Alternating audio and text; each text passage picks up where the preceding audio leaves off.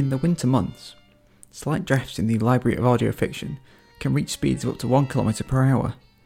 Accompanied by frequent openings of the door, the temperature can drop as low as quite nippy. During these cold spots, taking off your jumper is not advised.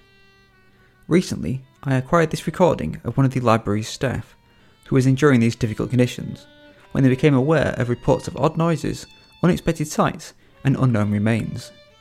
The tape chronicles the strange adventures of one of our bravest, most honourable, most handsome, and intelligent members of staff as they attempted to hunt down the unknown creature that was plaguing the office while maintaining complete dignity and grace under pressure. It's been three hours. I can't stay on this desk for much longer. When will someone come to save me? What do I. Oh, hello there. Quick, get under this desk. Quick, damn it, don't let it see you. No, don't ask questions, there isn't time. It looks like the Library of Audio Fiction has been invaded by some strange predator, ferocious and terrible, and the only thing keeping me alive is that it hasn't found me under this desk.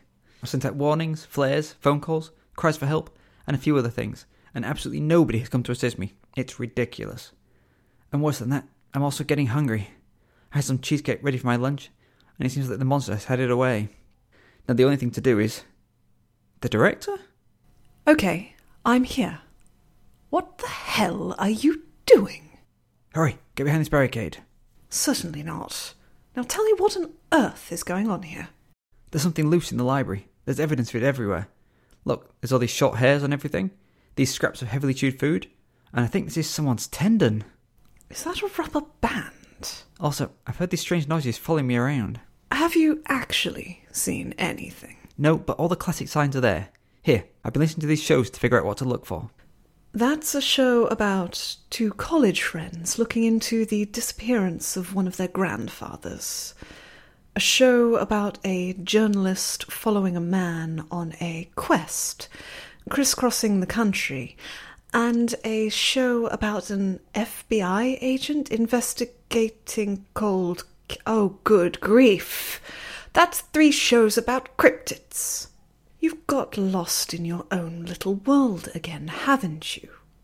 Well, never mind. Let's just take you down to the secretum for a bit.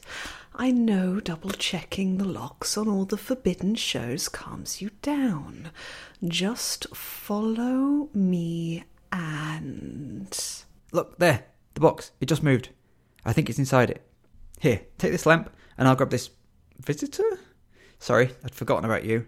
Look, this is official library business, so just hide in the corner behind the trailer machine and listen to some of those to keep your mind off what's going on. First, in the Lucid podcast, experience audio stories of dreamlike terror and suspense. Lucid is a narrative podcast that captures the feeling of being suspended in a dream you know you're in but can't escape from. Fashioned in the style of classic radio dramas, this anthology series explores the primal fears of the sympathetically flawed when faced with night terror like dread, be it supernatural, psychological, or monstrous.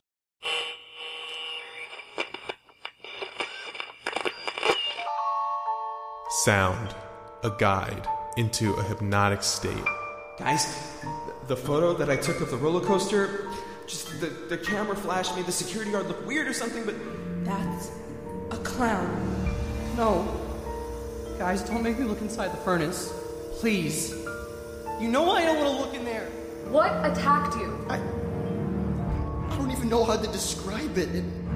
It looked almost human, but it definitely wasn't human. And it grabbed him and it, Sam? Sam, are you in there? I, I promise I'm not gonna hurt you. Please, Simon, run! You're aware of what's happening, but there's nothing you can do about it.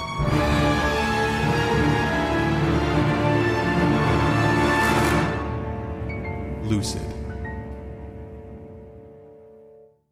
Then, in Hauntingly Humdrum, join 20 artists who have come together in this Halloween season for a daily anthology of 13 slice of life tales about Halloween monsters and magic. Hauntingly Humdrum.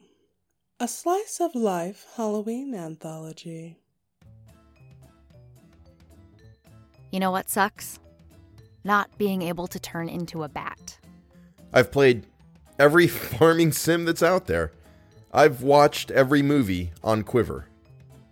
I know, stereotypical big monster sits up at night with horror movies. I like what I like. But all I said was, That's nice. And something about my flash sale ending in an hour. It didn't. It was until end of day. I don't do timed flash sales anymore. Not after that whole monkey's paw fiasco.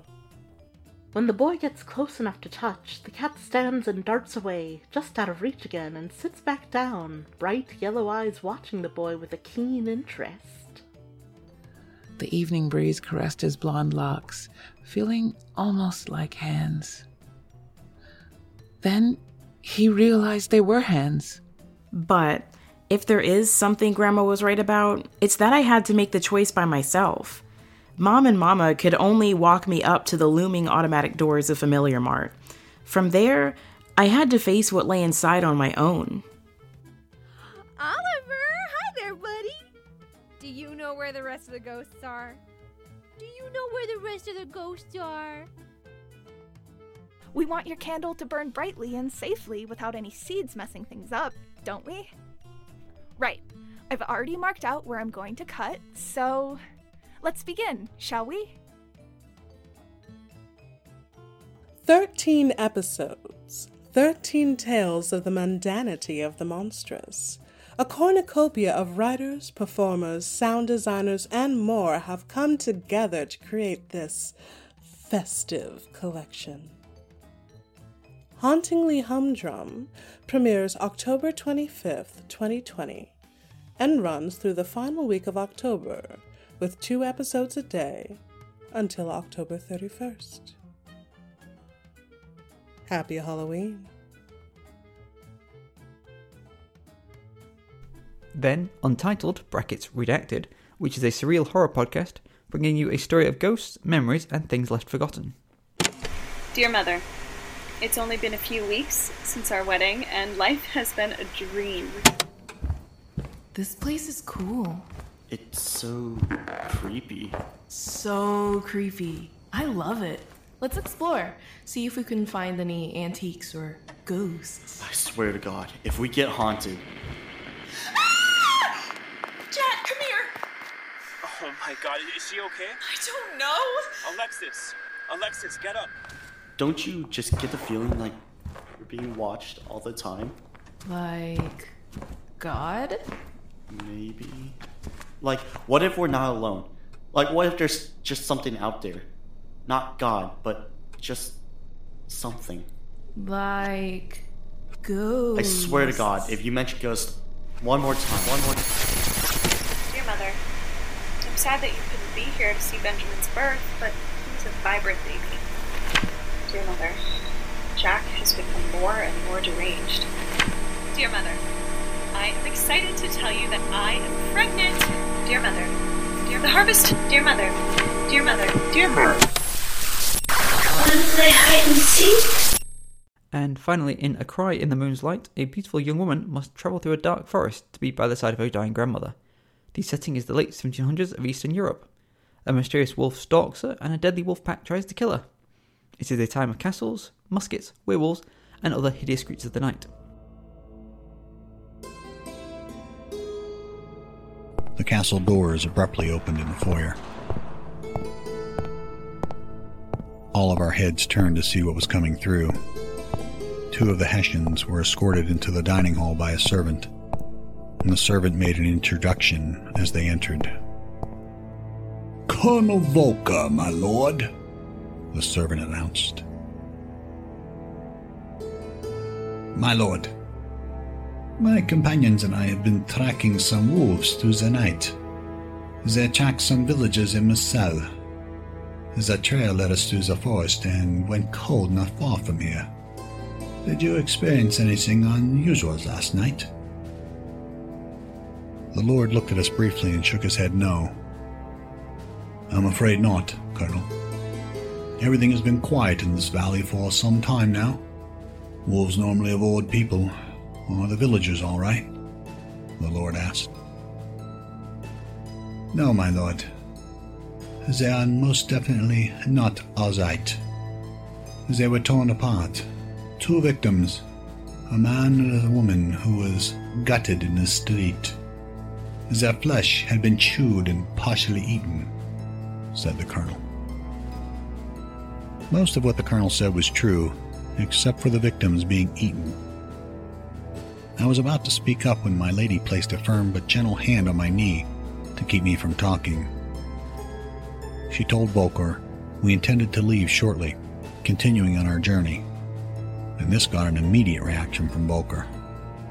As I'm afraid that will not be possible, Duchess. Nobody is to leave these lands until we have captured and killed the beast, Volker stated.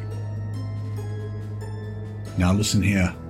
I am the lord of this manor, and you will. This is an order of the king, Volker interrupted him. We have been commissioned to kill the beast. All subjects of the crown are to obey our directives until our mission is complete. This includes the lords, governors, and duchesses.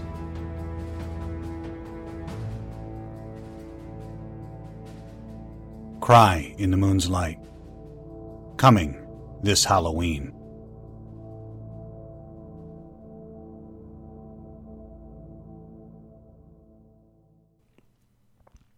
Right, that's your lot for this week.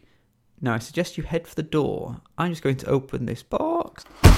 Ah! It's coming this way. Run! Well, that's one less problem at least. Now, what's in this box? Oh. Hello, cutie. Come here. Let me pick you up.